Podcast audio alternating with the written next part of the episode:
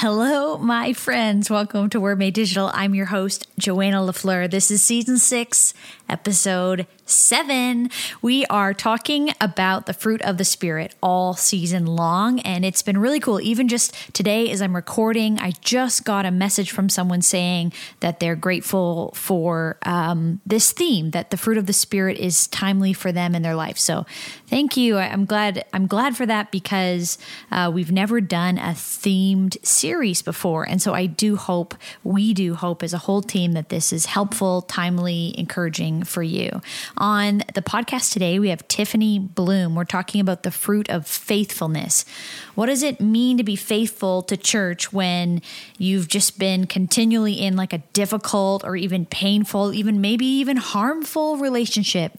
with the church? What do you do to be faithful to Jesus and to the body of Christ when maybe that is a place that has harmed you? That's a huge conversation, I think an important one, and we're going to tackle that a little bit today. Um, you know, we can't cover it all in an hour, but we're gonna we're gonna try to to talk about it at some level. So thanks so much to Compassion Canada and to Waybase.com for making this season possible. I'm gonna tell you more about them later in the podcast. If you haven't heard, uh, stick with me. Waybase is one of our new sponsors. Would love to to tell you about them. So Tiffany Bluhm, author, speaker, podcaster she wrote a book recently called Pray Tell Why We Silence Women Who Tell the Truth and How Everyone Can Speak Up. So, obviously, that's a way we're going to lean into the topic of faithfulness. Um, men and women listening, I do hope that you lean in and consider the voice and the stories of people who are really longing to be faithful in church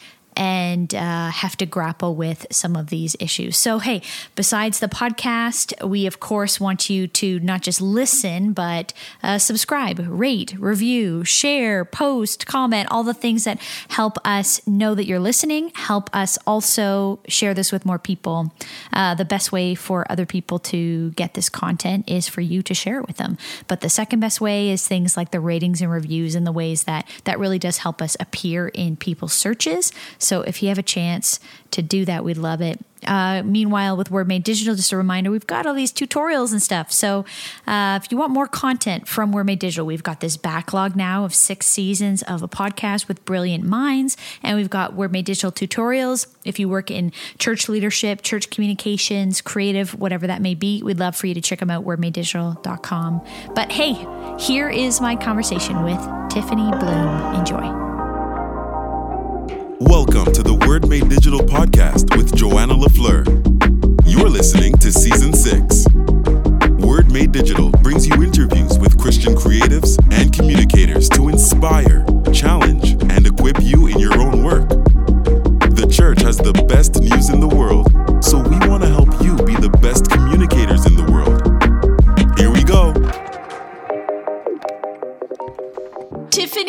Bluhm, welcome to Word Made Digital. I'm I'm really glad to have you on the podcast today. Thanks for joining me.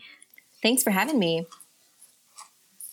I um we have a mutual friend in Ashley Abercrombie who you host a podcast with. And so yeah. I know of you but we've never met before. Can you tell us as a as like a dive in because that's a maybe a point of connection for some people who may know Ashley Abercrombie. Um tell us about your podcast. What is your podcast focus? what yeah, do you do over so there? So I am the co-host alongside Ashley of the Why Though podcast, answering the existential questions we ask ourselves. Everything from why systemic racism to what is our favorite frozen pizza and everything in between. And we started fall of 2018. So we're it'll be three years this fall and we're just we're chugging along we've got a pretty diverse audience and we are really excited to grapple with the big questions in life yeah i love it why though Why? it's so great. I mean, that's the question we all ask. And I find it really like a creative approach to podcasting. Um, uh, I just I love your podcast, so oh, I'm I'm glad to you. glad to be connecting. So I mean, you have as a you know continuing to try and introduce you to people. Um, can you tell us a little bit of your story of maybe start with like where are you at today, and then we can go backwards. So who are you today? Who what do you how do you spend your time? You got it. So, again, Tiffany Bluhm, and I live in the Seattle area. I'm married. I have two little boys. My oldest is adopted from Uganda, and my youngest is straight out the chute. Um, I'm East Indian, so we've got a little bit of United Nations thing going on here. And I've spent the majority of my adult life speaking, writing, discipling women. Uh, that's looked like reaching out to women on the margins, whether they have. Um, been involved in the sex industry or or part of the homeless population or in recovery um, have written several books in bible studies and I, I, truly love the intersection of women faith and justice um, have spent some time in mm. pastoral church ministry as well as just outreach nonprofit work and now these days, I spend most of my days writing, speaking. Of course, not in the pre pandemic days, it was a joy to speak in person, but of course, now it's limited to Zoom messages and sermons and keynotes. um, but yeah, I'm hanging out in the in the northwest corner of the USA doing my thing. Awesome. Awesome. Well, and as you say, you know, as a communicator, the world has so changed. Um, yeah. What have you found has been? I mean, there's there's stuff that's not so fun about it. Um, you know, as a communicator, you want to be with the people, you want to see their yeah. faces. But what's some stuff that you've learned in online communicating, maybe, or something that you think is an advantage, or like what is something that has been good about that last year for you? I would say just the the obvious answer and the one that I think yields more than some of us want to even realize is just the far reaching impact you can have. It's one thing to speak to 500 people in a room and you can make eye contact and work with that nonverbal communication and read the room. And that is such a joy and thrill as a communicator. But the beauty of seeing the inspiring words that the Lord's laid on your heart be able to resonate with somebody who's six, 7,000, 8,000, 9,000 miles away, that's a very humbling humbling idea and realization, one that I treasure, one that I didn't see the full value of before the pandemic. Mm, yeah, I love that.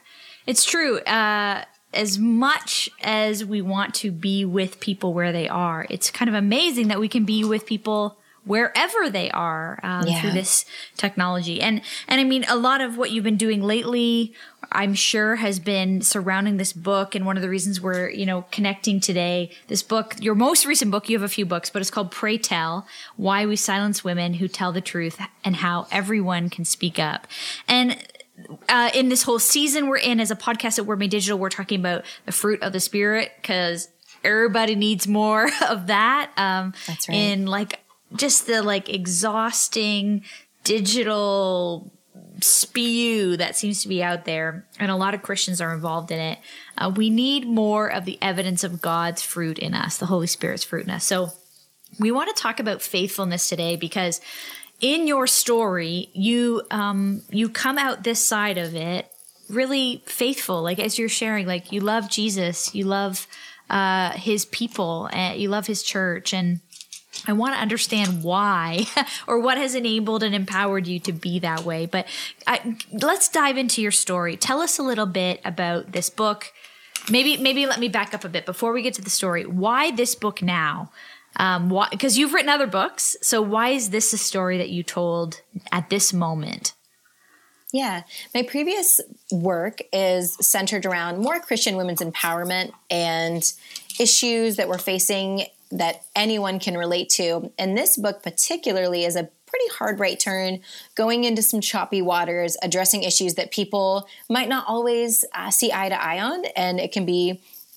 It can be in the can be a little bit controversial and it is about why we silence women who tell the truth and how everyone can speak up. And it really bubbled out of my own experience of speaking truth to power and losing more than I ever thought I would ever lose in my lifetime. And as I grappled with the societal, financial, professional, spiritual ramifications of speaking truth to power when a man abused his power at a woman's expense, I've found where uh, us as believers, we have sometimes missed the mark on walking alongside those who are hurting and really asking ourselves, when we see something, is it our job to say something? When we see impropriety, when we see mm. uh, something that's not quite right, do we have that moral, ethical, and Christian obligation to speak up? Or do we kind of shake our hands and think, not my circus, not my monkeys? So it really addresses culturally, scripturally, why we have demeaned, subjugated, and silenced women throughout the years and how we've weaponized scripture to do so, and what it looks like to be faithful to the scriptures, to be faithful to the instruction of Jesus, and to live out a full life, inviting women to take their place uh, and build equitable and equal spaces for all. So this imbalance of power, I think a lot of us recognize it. We see it all over the place. Where yeah. does this come from, or or what it what where what is the system behind this thing? It's not just one incident in one place. It's many incidents in many places. What have you seen?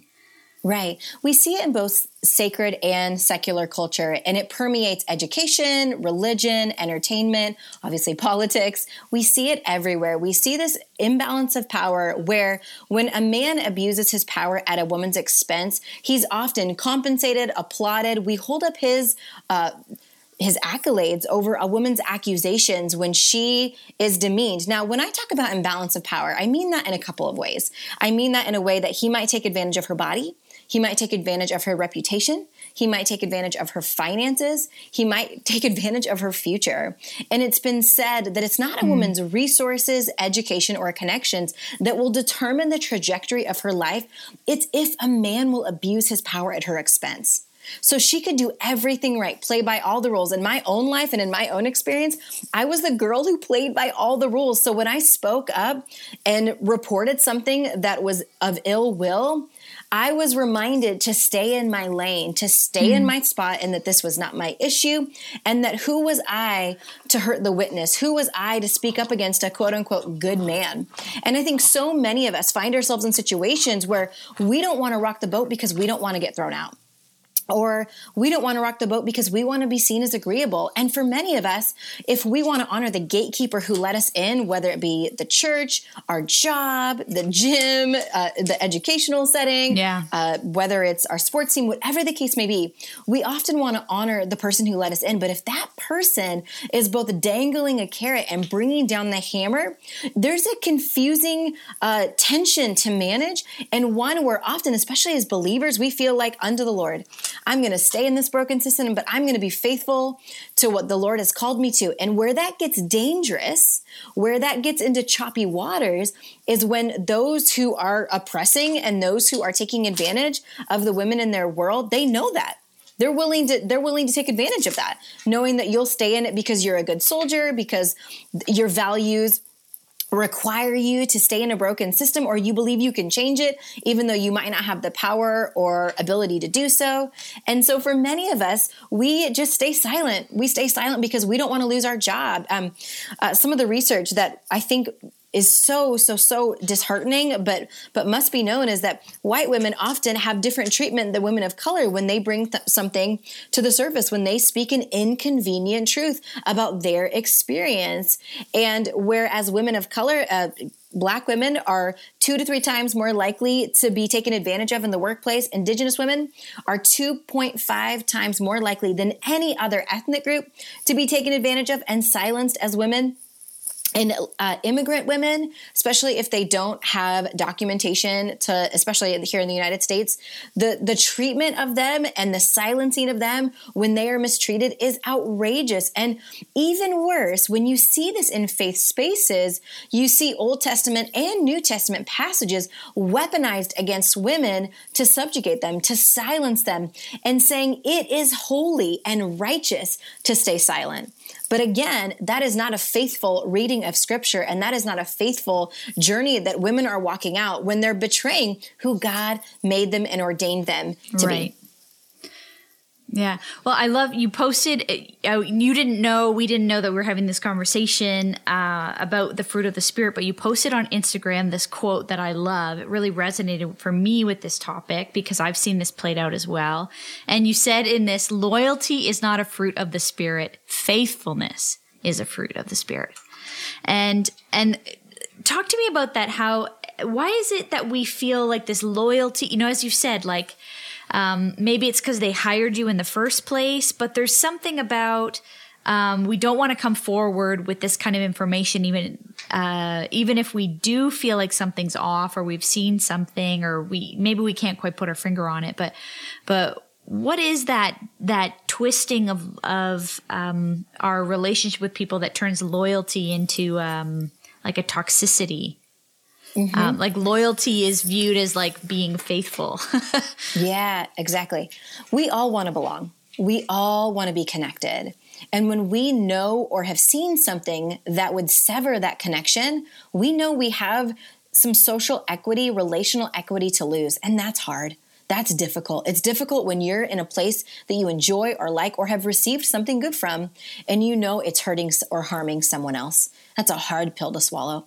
So we're willing to stay loyal and we're willing to turn a blind eye if we are still in proximity to power, if we're still benefiting from a broken system. Again, we could be talking about church or work or wherever wherever you occupy.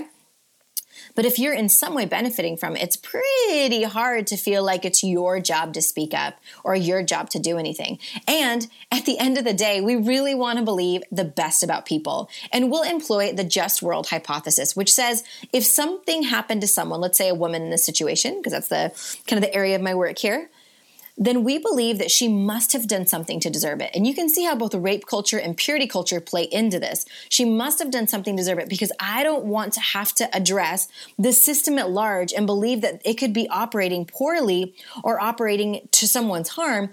Even worse, I don't want to consider my own allegiance or trust to somebody who doesn't deserve it. So we're willing to stay loyal because it is more of an uphill battle to manage and take stock and really look deep into our connections and, and our lived realities and how we affect people and how other people affect us and what makes sense to us and how we benefit then understanding that there's might be there might be a shark in the water and that this is unsafe and we have to stand up and it's going to be uncomfortable and it's gonna it's gonna rock the boat but it's for the benefit of all it's for the benefit of all and so for me in my situation i came to this uh, rock and a hard place and I had to decide between my faithfulness to my convictions versus my faithfulness to an institution. And I think so many of us find ourselves in these situations right. where we can continue to make excuses yeah. for people's poor behavior or things that we've seen that should not be until we can't anymore. And we realize that we have become lukewarm. We realize that we are becoming part of the problem if we're not going to be part of the answer. And so we must look at our convictions. Well, if I have convictions defined by who Jesus is, then I have to take action. I can no longer stay silent we must consider how we benefit or if we're neutral or how we're being harmed because at the end of the day the powerful in history have not been known to lead to lead the oppressed to the line of justice especially if they're the mm. ones gleaning or gaining from the situation so it is on all of us to consider what does faithfulness look like now if you're in a space especially again a faith space where faithfulness is synonymous with loyalty and loyalty to an idea an agenda, a specific charismatic yeah. leader, it gets real, well, like I was just dicey, thinking, real, real yeah. fast. Yeah, just I mean, I, am immediately thinking of where I've seen in job descriptions, or like, so you're applying for a job, it's a job opening, and the job description includes loyalty to leadership as a qualification for the job. Right. Um, not loyalty to I don't know the the vision or loyalty to Jesus or I don't know, whatever that may be, but actually loyalty to the leader is, um, which you can see at first glance seems like that makes sense. Like they need to have some 100%. level of loyalty to build a team and go in the direction they're going. But, um, but as like a measure of job performance, that becomes challenging when, uh, you see something that you need to, uh, you see a concern because this leader, like everybody, isn't going to be a perfect person. So, how do you address concerns of any kind if that's viewed as an assault on loyalty to that person? exactly. Exactly. And even more so, Research shows that as men have an ascent to power, they're likely to shed the virtues that got them to a place of leadership in the first place. Again, really the fruit of the spirit or any sort of um, generosity or opportunity or the way they would empower or promote others as they have an ascent to power, they see themselves as more desirable. They see themselves as untouchable. They see themselves as immune to dissent and therefore take advantage of those around them, thinking that there will be no consequences for their actions. Again, this is a very predictable pattern of how abusive power plays out, yet we're continually surprised when good men fall. But if we look at what happens, power really does corrupt when there's a lack of accountability. And I don't mean accountability to like golf buddies. I mean true accountability to their private and public life and those who can really come to them and speak openly and freely. So we, for the good of all, for the benefit of all, for both the leader and the follower, for both the powerful and the powerless, it requires all of us to consider how we benefit from power, our relationship to power, and our commitment to the fruit of the Spirit and allowing the Holy Spirit to lead us. I want to pause the conversation with Tiffany for a second because, in all the things that are hard about church or can be challenging about it, there are also just these amazing and beautiful things that happen when the church leans into doing good in the world and is faithful to Christ and the cause of Christ as representing it towards people, the least of these in the world. And that's really what Compassion Canada is all about. Uh, if you're looking to do some good, you're trying to figure out how to be practically involved in good work in the church when you're just so tired of hearing about the negative stuff in church, consider Compassion Canada. There's just so many ways for you to make a difference very practically. You can use your passions and your skills to raise money. Like there's this woman, Robin, who's a business owner owner in Alberta, and she gives a portion of the sales of her jewelry to ensure urgent needs of kids living in poverty, have safe water, have sanitation, COVID relief efforts, all that kind of stuff. So if you're looking to spread a little good and you want to be part of way, the ways that the local church in local communities around the world is helping people. You know, it's not that the Compassion Canada or the Compassion logo is plastered all over. It's the local church helping their own local community. And we, through compassion, can be part of actually enabling that to even be possible. So uh, we want you to get involved. Check check out what's going on. Visit compassion.ca slash good for some practical life-giving ideas of how you can give to the cause of the church in these amazing communities all around the world. Compassion.ca slash good.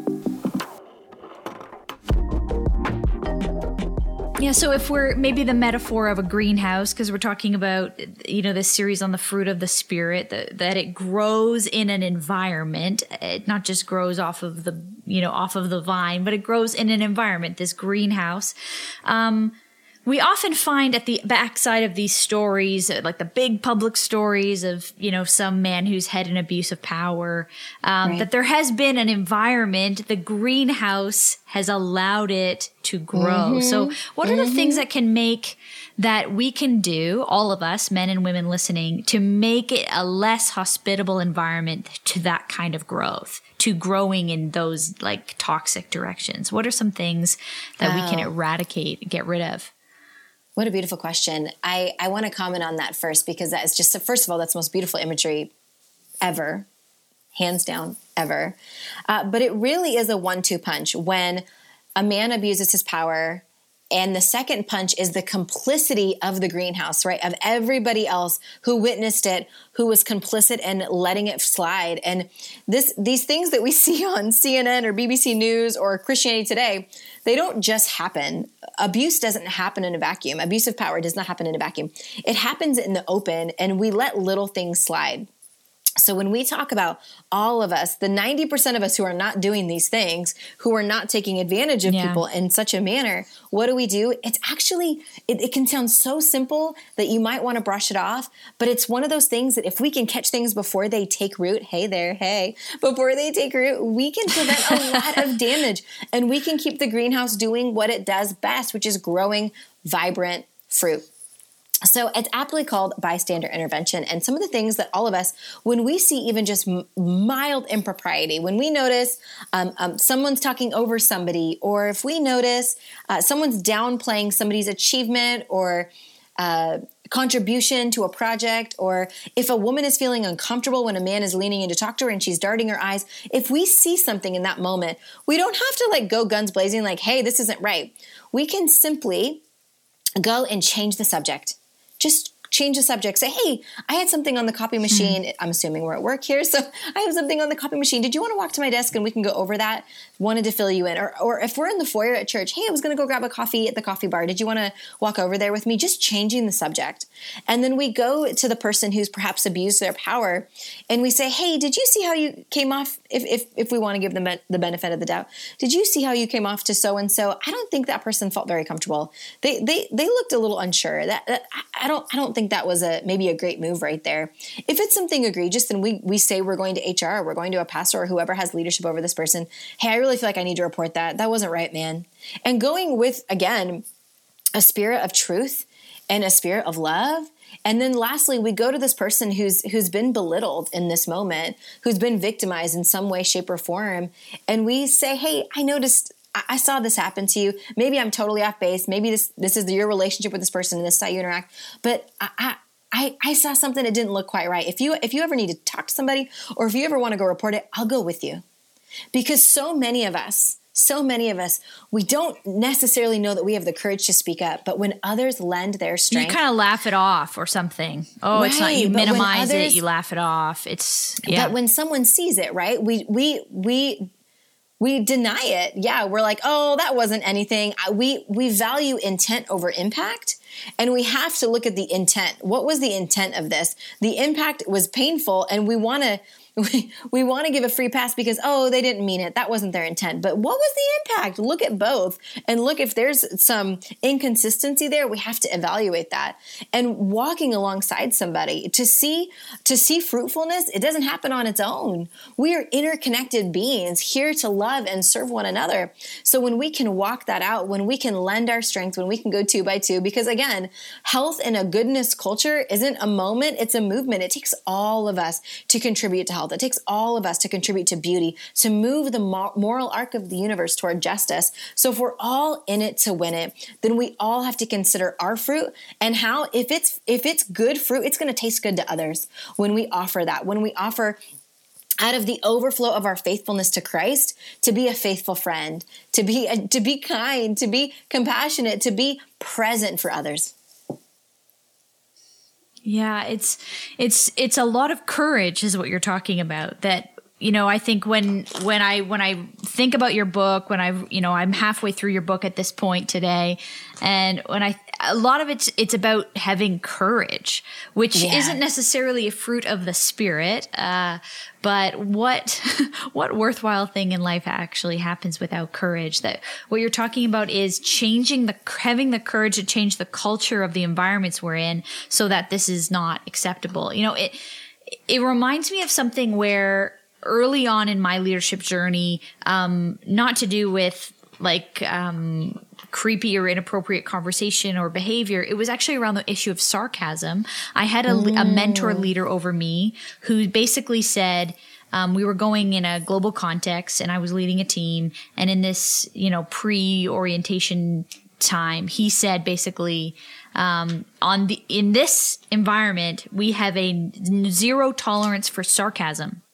And they said because, especially as a leader, uh, when you use sarcasm, Eh, it, there's always like this piece of truth to it. People aren't really sure what you meant. It makes people feel insecure and unsteady on your team because you might call something out that they feel ashamed about in front of other people and it just breaks trust. And so even if you think you're doing it in joke, you don't realize that as a leader, you have a lot of power and people might not actually find it funny, but they don't know what to do about it. So they, you know, they move on.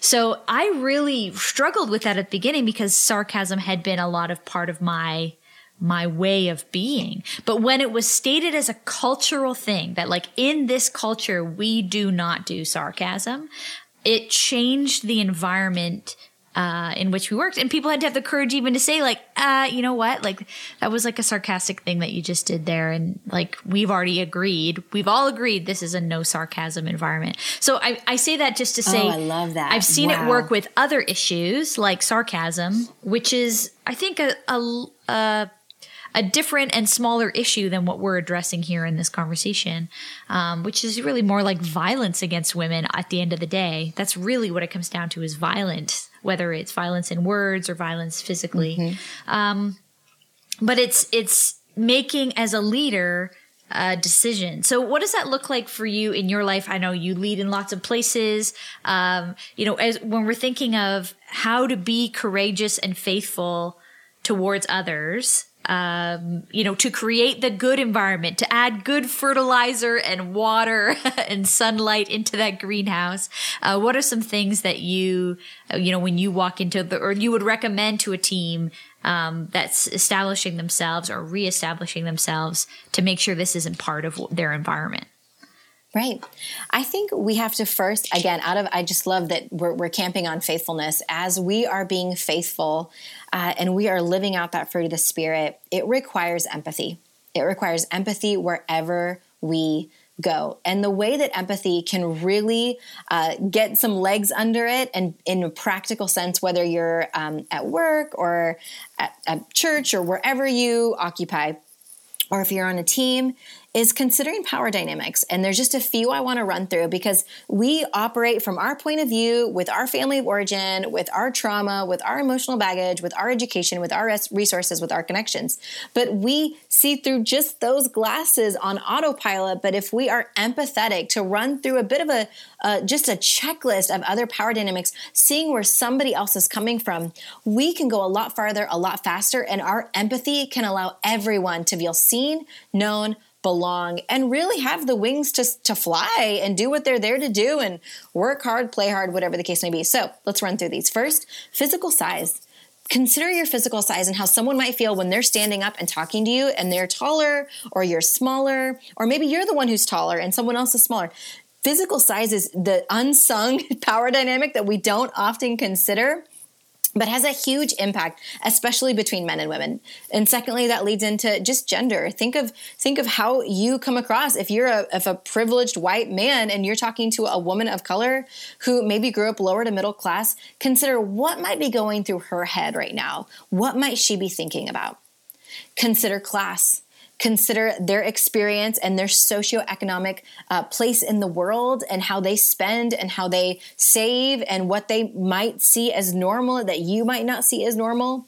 Consider their point of view. So we've talked about physical size, we've talked about gender, we've talked about class, platform. Platform forward slash reputation everybody walks in the room with a different platform, with a different reputation. And I don't mean like social equity platform. I mean like your platform of how people see you, of how you carry yourself, of your access to power, when you consider that and when you consider it, you might be able to say something that's sarcastic but they know they can't get away with saying something sarcastic. Or you could say something in the name of candor that's so hurtful and painful but they could never speak up and talk to you like that. So thinking of how those dynamics work out and your power and what your power looks like when you speak in your nonverbal cues in your physical distance from somebody of how you walk into a room those are all things that we so easily miss. But we have to remember so much of our communication is nonverbal. So before we even talk, those are all things that we just walk in the room with of those power dynamics. And we all live at the intersection of different power dynamics. No two people are alike. So, when again, class, physical size, um, gender, and of course, race if somebody is a person of color or a minority, or if someone's not, or taking into account ethnicity and cultural background, Western versus Eastern, Northern versus Southern, there's a lot to consider. So as we all look at each other and believe that everyone is worthy of inherent dignity just as we are, not because we think they deserve it, but because they exist, then we operate from a place of humility. There's a posture of humility there that's required to live uh, to live in the vein of empathy and to truly see from other people's point of view. Again, it's something we can walk in the room. It costs us nothing and can change the entire culture of a place, of a space, and it's so necessary. Yeah, this reminds me of this is Brene Brown 101, the empathy, uh, the idea of having an emotional awareness of other people and how you affect them and how they experience the world. Um, yeah. Because I think so yeah. often when, um, you know, when men are publicly hung up to dry for these you know these you know for this stuff going on in their life they often say like i didn't know i didn't know right. that bothered people i didn't know that was a thing or i come from a generation where this is just how we all talked uh, and this right. is not acceptable anymore um, and a lot of it is really the plea i mean I, not justified, but just this plea of ignorance. You know, I just yeah. didn't know, and and even in ignorance, well, especially in ignorant ignorance, that we can like deeply hurt people, um, yeah. Um, yeah. even if we didn't know we were doing it. It's less about intention and more about action, uh, what mm-hmm. we actually did, not what we intended yeah. to do. Um, yeah, the impact is, is what's to be evaluated for sure. Yeah. You say in your book, we need more Nathans, uh, as in Nathan and David. Can you talk to us a bit about that? Yeah. So, in the story of David and Bathsheba, we've often, especially if you grew up in church in Sunday school, you got the vibe that Bathsheba was in some way deserving of her harm. Yeah, that she shouldn't have been. Yeah, she was asking for it. She shouldn't have been on the rooftop out there for all to see. And in reality, as biblical scholars have unpacked for us, it was after her time of the month. She was doing her monthly cleansing that was normal in that period um, in the ancient world. And a voyeuristic David, who had all the power in the world, sees her, decides, I want that. She was an object. She was not a person. She did not have a, a, value besides what he could do or conquer her. And so he commands. And so now we already see the subservient nature of his complicit men who fetch her for him. So now there's other, you know, there's other guilty parties yeah. involved now and bring her and yeah. he takes advantage of her body. It's akin to basically sexual assault. And, you know, her husband loses his life in this. I mean, this is just the most terrifying story possible that we have packaged in a way that David comes out looking like the good guy. And in reality, what we have is a modern day whistleblower, Nathan, meaning the word got out of what David had done, so much so that Nathan comes to him and doesn't uh, soft pedal his his his call for repentance, he goes straight for the jugular and says to him, You done did it. I know what you've done. You have got to repent for this, and you are not going to have all that you currently do. His own son uh, wanted the throne. He lost so much of his kingdom. This idea that he was free of consequences is not the case. He faced so much. He never had what he did before his account with Bathsheba. And so, even though we don't yeah. see Bathsheba and Nathan in the same scene, if you will, Nathan is very much a, an ally, a, a whistleblower, somebody who will step up to the plate and speak truth when it's necessary and call to the carpet and demand accountability. And so many of us can glean from his example of what it looks like to speak truth to power and not allow ourselves to be victimized in the process, thinking that we are somehow traitors to the organization, the institution, or the church, or somehow out to defame a good man. But in reality, demanding accountability where accountability is wholeheartedly necessary. And I just love how Nathan plays that out for us. And we must not overlook the fact that David did repent. And many of our modern stories, especially in the last four or five years, we have men who've been ousted from their positions, both in sacred and secular culture, but we haven't seen repentance. We very rarely seen repentance. I think, especially in the faith space, about every quarter, we're providing an example of a man who has abused his power at a woman's expense and pleaded this card yeah. that you just mentioned of, I didn't realize it came across that way, or I didn't know she felt uncomfortable, or all of these things. But in reality, it still happened.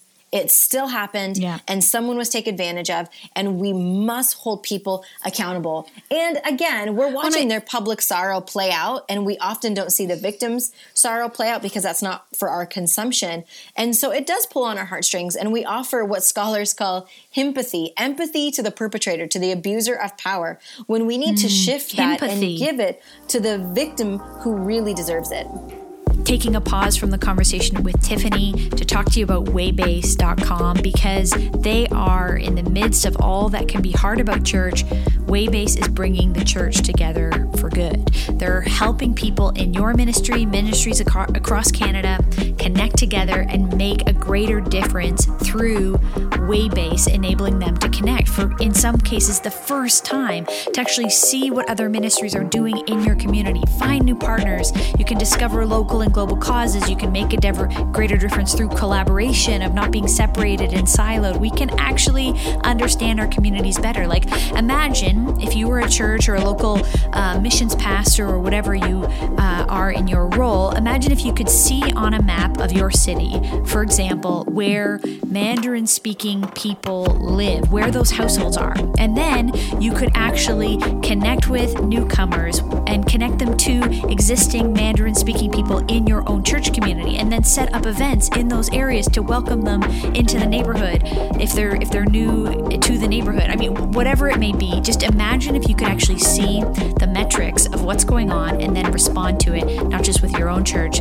but with the greater church in your community. That is what Waybase and Waybase.com is all about. That's the point of it. Here's what I want you to do I want you to go to Waybase.com. I want you to sign up and claim your own listing. Your church, your ministry is probably most likely, 99% likely, already on there, but we need you to claim the listing. So go to waybase.com to get it and start connecting with churches all across Canada. Yeah, yeah, I think of, you know, a public story you know recently that has has really affected a lot of us in the Christian world is the Ravi Zacharias story and you know the yeah. unraveling of of the entire ministry in the Canadian offices here where I live the entire staff has lost their jobs at this point. They've closed. The same in the UK offices. They've closed. The American offices are reconfiguring themselves, but most people have lost their jobs. And all to say that I've seen some of the language on the internet, and the challenge is, of course, he's not here. Ravi isn't here. Uh, Ravi is dead. And so this is all happening post uh mortem yeah. what is it? Post-mortem. I was gonna say postpartum. Yeah. that's with with mothers and babies. Post-mortem. And so there's there's a dynamic to that that's that's challenging. But i've seen some articles or some people's languages like you know he's like a david. We you know he's failed. He's a you know a gifted anointed leader. Uh, but the difference is that david repented. And okay. david uh david was like you know, overcome by his own sin. And yeah. to the best of our knowledge, because based on the response of those closest to him, like his family, it seems that there was no admission of anything up until the moment he knew he was dying and he didn't take any opportunity available to him to, to do, to make a change, uh, in any way. Uh, it seemed like he was combative right to the end. So, so we need these Nathans, but not all people will respond like David, as we see. That's right. In, as, yeah. in, you know, corporate culture, in church culture, all the rest, that most people, when confronted, we can expect won't respond you know, with weeping and sorrow and, you know, yeah. um, you know, like how David wrote these psalms about, you know, what a wretched man he was and, you know, how he yeah. re- recognized his, his guilt and his need for, um, for God's, um, forgiveness and mercy in his life, which we all do need and we can all speak about. But I think that's the, we need the Nathans, even if Davids don't act like Davids up the other side of it. That's right. That's right. That's right. And that can be any of us. So many of us feel like, hey, I don't yeah. have enough power, I don't have enough voice, or no one's going to listen to me. And in reality, we have an allegiance to the king. If, if you're a follower of Jesus, and, and if you are wrestling with this moral or ethical dilemma, you still have to live with yourself because you don't keep secrets, secrets keep you. So, for your own sanity, it is wise to report. It is wise to speak up because so much of this will haunt us if we don't. Yeah, it's true. I think um, a lot of it, I think, is in hindsight, isn't it? That we look back yeah. and say, could have, wish. I remember one time I was with a group of, of people and um, a person who, you know, clearly was mentally ill, was drunk, you know, a, a, person without a home on the streets here in my city. And um, they had a large, like a double sized wine bottle, and they chose me out of a group of us walking together, about 15 of us. They came into the center of the group and smacked me up the back of the head. This guy smashed me up the back of the head with this full bottle of wine that he was you know, working his way through. And um, then he ran off, you know, yelling and swearing, you know, down the street. And uh, there were a lot of, there were a bunch of guys in that group with me. And it's this classic scenario that we see play out in, yeah. in everyday life is that like, these guys like mouth drop open, watch this unfold, everyone freezes, and the guy runs away. And um, thankfully, you know, I, I had a you know, I had a big bump on my head, maybe a mild concussion. That's a very small thing, really, in the scope of things. But this guy, who's this very jock kind of guy, says to me, like, you know, I always imagine in my head when I think of these situations, like, I'm gonna, like, do something. I'm gonna chase the guy down. I'm gonna tackle him. I'm gonna, you know, I don't know, be a hero, you know, do something, react. But he yeah. said, but I didn't. I did absolutely nothing. Like literally, yeah. yeah. Like he just watched it happen. And he could have. He was bigger physically. He was athletic. He, he was a young guy. He could have done something, I suppose, to, I don't know what he would have done, but he could have done something. But he didn't. Yeah. Just like we all do when these situations happen, typically we freeze. Uh, yeah. We don't do anything. And it's not till later looking back um, that we wish we had done something um, out the other end. So, Which is why it's so I important mean, to have these yeah. conversations, and we can have these conversations with our children before something kicks off, before we witness something. It's it's opening those neural pathways to think, what would I do? How would I play this out? Because if I have a plan and it's something that I am putting it into my value system, when I see something or when I witness impropriety, I see myself as an ally to whoever is being victimized, and I have a role to play. Because if we don't have a plan, like you said, we'll freeze. And even more so, we're likely to freeze in a corporate environment where there's more than a few people. We will automatically automatically personally shift to believe that somebody else will handle it if especially if it's going to cost us something physically emotionally financially relationally professionally we're hoping somebody else will do the dirty work so we don't have to and in reality this is why I'm so passionate about this issue is because abusive power, just like that was abusive power in your situation, abusive power happens every day in every place. And if we can have a plan before it happens and know what to do when it happens, we're all going to be better off. Yeah. I you're talking about planned faithfulness. yeah, uh, it, you know, yeah. you are planning in advance, imagining and playing it out, even role playing it in some cases, how to be faithful to who I said I would be, the the thing I believe is true about Jesus and about his people, you know, the people, yeah. people in the world who he loves. I'm going to plan it in advance that I will be faithful and then I will live that out. But yeah, I think the big question I I want to sit with, I think that a lot of people would love to hear your reflections on, is just ultimately it comes down to why are you faithful still? Like like I think there's a like we've seen I think the study the statistic uh in the pandemic coming out the other side is that a third of people will leave have left church and will not come back on the other side of this thing. Um, you know, when all the churches are totally open, and in some places churches are totally open, but churches open, life is back to normal, whatever that means, they're not coming back. But and there's lots of reasons to deconstruct and tear this thing apart. There, we just talked about this stuff. There's toxicity. There's broken problem. There's yeah. broken things. But why, after all you've seen, after all you've worked through, all the research you've done, you have the data to prove it. like, why are you faithful? Why do you keep coming yeah. back to church, to Jesus, to his asked, people? I've been asked this question so often. Uh, so many have asked, like, you wrote a, a pretty scathing critique of the church and how scripture has been misinterpreted mm. and, and men who have power, and you still are deeply, deeply in a love affair with the church. Like you just love Jesus. And it's truly because I don't know that I would have been able to heal through what I experienced personally in speaking truth to power if it wasn't for Jesus, if he didn't lead me through it. He was mm. so faithful because for most of us, the hard things of our life, you can't go over them, you can't go under them, you got to go through them. And he's so faithful. Yeah. His faithfulness became my confidence. Who he was was sufficient, and I, I I'll never get over it. It's still the greatest story. It's one I'm willing to be wrong about, as Rachel Held Evans says. Um, and and just for me as an immigrant, adopted, you know, transracial adoptee identity has always been a big deal and, and, any adoptee will tell you that when your primal connection to your family is severed that can really shake a person's identity and who they are and why they exist and what their meaning in life is and that's been so satiated in jesus and that foundation that cement has been dried for so long he's just too good He's just too faithful. He's just too kind. And uh, like you said, we're all deconstructing, and there's definitely a, a space for that. That can be really healthy if we grew up in um, toxic places or spaces. But I pray that as we reconstruct, we would do it with the divine leading because he still is the pastor of the church. He's the head, he's the beginning and the end. He's still the one who can hold us and heal us.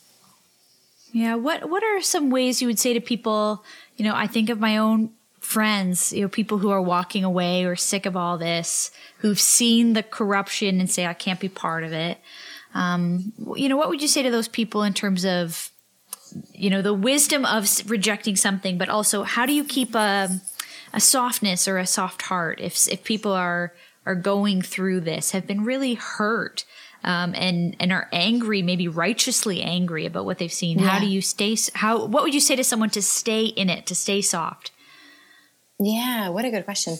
I would say there's a time for necessary endings, especially when you've witnessed compromise in the church, especially as we have a racial reckoning. We're witnessing widespread misogyny and sexism. It's just so, so, so discouraging. And you might say to yourself, I don't want to be a party to this. Like, this isn't who I am. This doesn't represent me. And I would say, as you lean away from toxic, compromised spaces, lean in to the person of Jesus. Lean f- as much as all the energy that you're taking away from that toxic space, put all of that investment into Jesus and in communing with Jesus and allowing Him to reframe and reshape. Because I'll tell you what, that will keep you very tender. And again, it'll keep you empathetic, it'll keep you compassionate to who Jesus came to love and serve. Yeah, that's so good. Um, you know, it's the it's the not just deconstruction, but then reconstructing. Um, yeah. Uh, Brene Brown yeah. again, uh, not necessarily a religious writer, but the way she talks about empathy has reminded me of her writing, and, and she talks about uh, strong back, soft front. This idea Ooh, of like that. you have the strength to that. carry um, weight, burden, hardship, um, carry other people, carry their carry one another's burdens. Uh, but a soft front is in that you aren't hard hearted, you are open and hopeful um, to what might be next, to what might be what might be coming. And I see that in you. Uh, I love that. I see your strength, but I see your tenderness as well. Um, mm. You know, it's very Jesus like of you. I love that. Um, oh, thank you, friend. Okay, you know, um, what are you working on now? What um, what are you wanting to point people to that you're excited about? That you're kind of musing about? I mean, there's lots of stuff in the news that's probably getting you all stirred up this week. Oh yeah, every week. Yeah. Doesn't matter when people listen. Every week there's something stirring people up. But what are you kind of working on? Um, as a communicator, a writer, a speaker, uh, you want to tell people about? Yeah, absolutely. Well, first, obviously, writing and speaking and musing is Prey Tell. So if you want to grab that, folks, feel free to do yeah. so. And really, the next yeah. step of that, I, I, it's one thing to write about cultural change and what's necessary, and it's another thing to go and be a part of cultural change. So for me, uh, really excited to help organizations and businesses have this literacy to operate in a space where there is balanced power and be able to recognize how they have created toxic cultures when they didn't mean to. So being able to be of service in that way. Um, I'm in seminary right now, so that's taking up quite a bit of time. And I got some kids, yeah, that's taking awesome. up quite a bit of time. Um, but really, I would say moving forward, continuing to operate at the intersection of justice, faith, and women, and inviting women to see themselves as part of the answer and not the problem. Tiffany, it's uh, been really great to have you. Thank you so much for writing Prey Tell, for having the courage to do it. You are lending your courage to others. We're going to link in the show notes so people can find all of that good stuff. And um, where do people find you on Instagram if people want to follow you? At Tiffany Bluhm. I hang out there almost every day. Awesome. Thanks, Tiffany. Talk soon. Uh, bless you. Bye bye. Thanks so much, Tiffany. If you like this conversation, if you know somebody who needs to hear this, share this episode with a friend, post it on social, tell somebody about it, rate, comment, subscribe, share, click, all the things that help us get these conversations that are helping us, that are encouraging us, that are inspiring, pushing us uh, to more people. Thanks so much to Compassion Canada and to waybase.com for making this podcast possible. We couldn't do it without them. And I want you to check out the links in the show notes to take action, to learn more. And if you feel inspired to be part of good things in the church, if you want to be faithful to the church, they might be able to be part of that for you. So, next up on the podcast, we have Tim Day. Uh, Tim Day is going to be talking to us on gentleness. How do we lead well, but actually throttle our power, have our power under control. We're going to talk about toxic ma- masculinity. We're going to talk about leadership bravado and leaders who've crashed in 2020, 2021. What does gentleness even look like for Christians in a practical way? So that's what we're talking about. See you next week. Thanks for listening to the Word Made Digital podcast with Joanna LaFleur. If you like this content, hit subscribe so you don't miss an episode. Rate it and share this episode with your friends head over to wordmadedigital.com for more free tools and helpful content for creatives and communicators.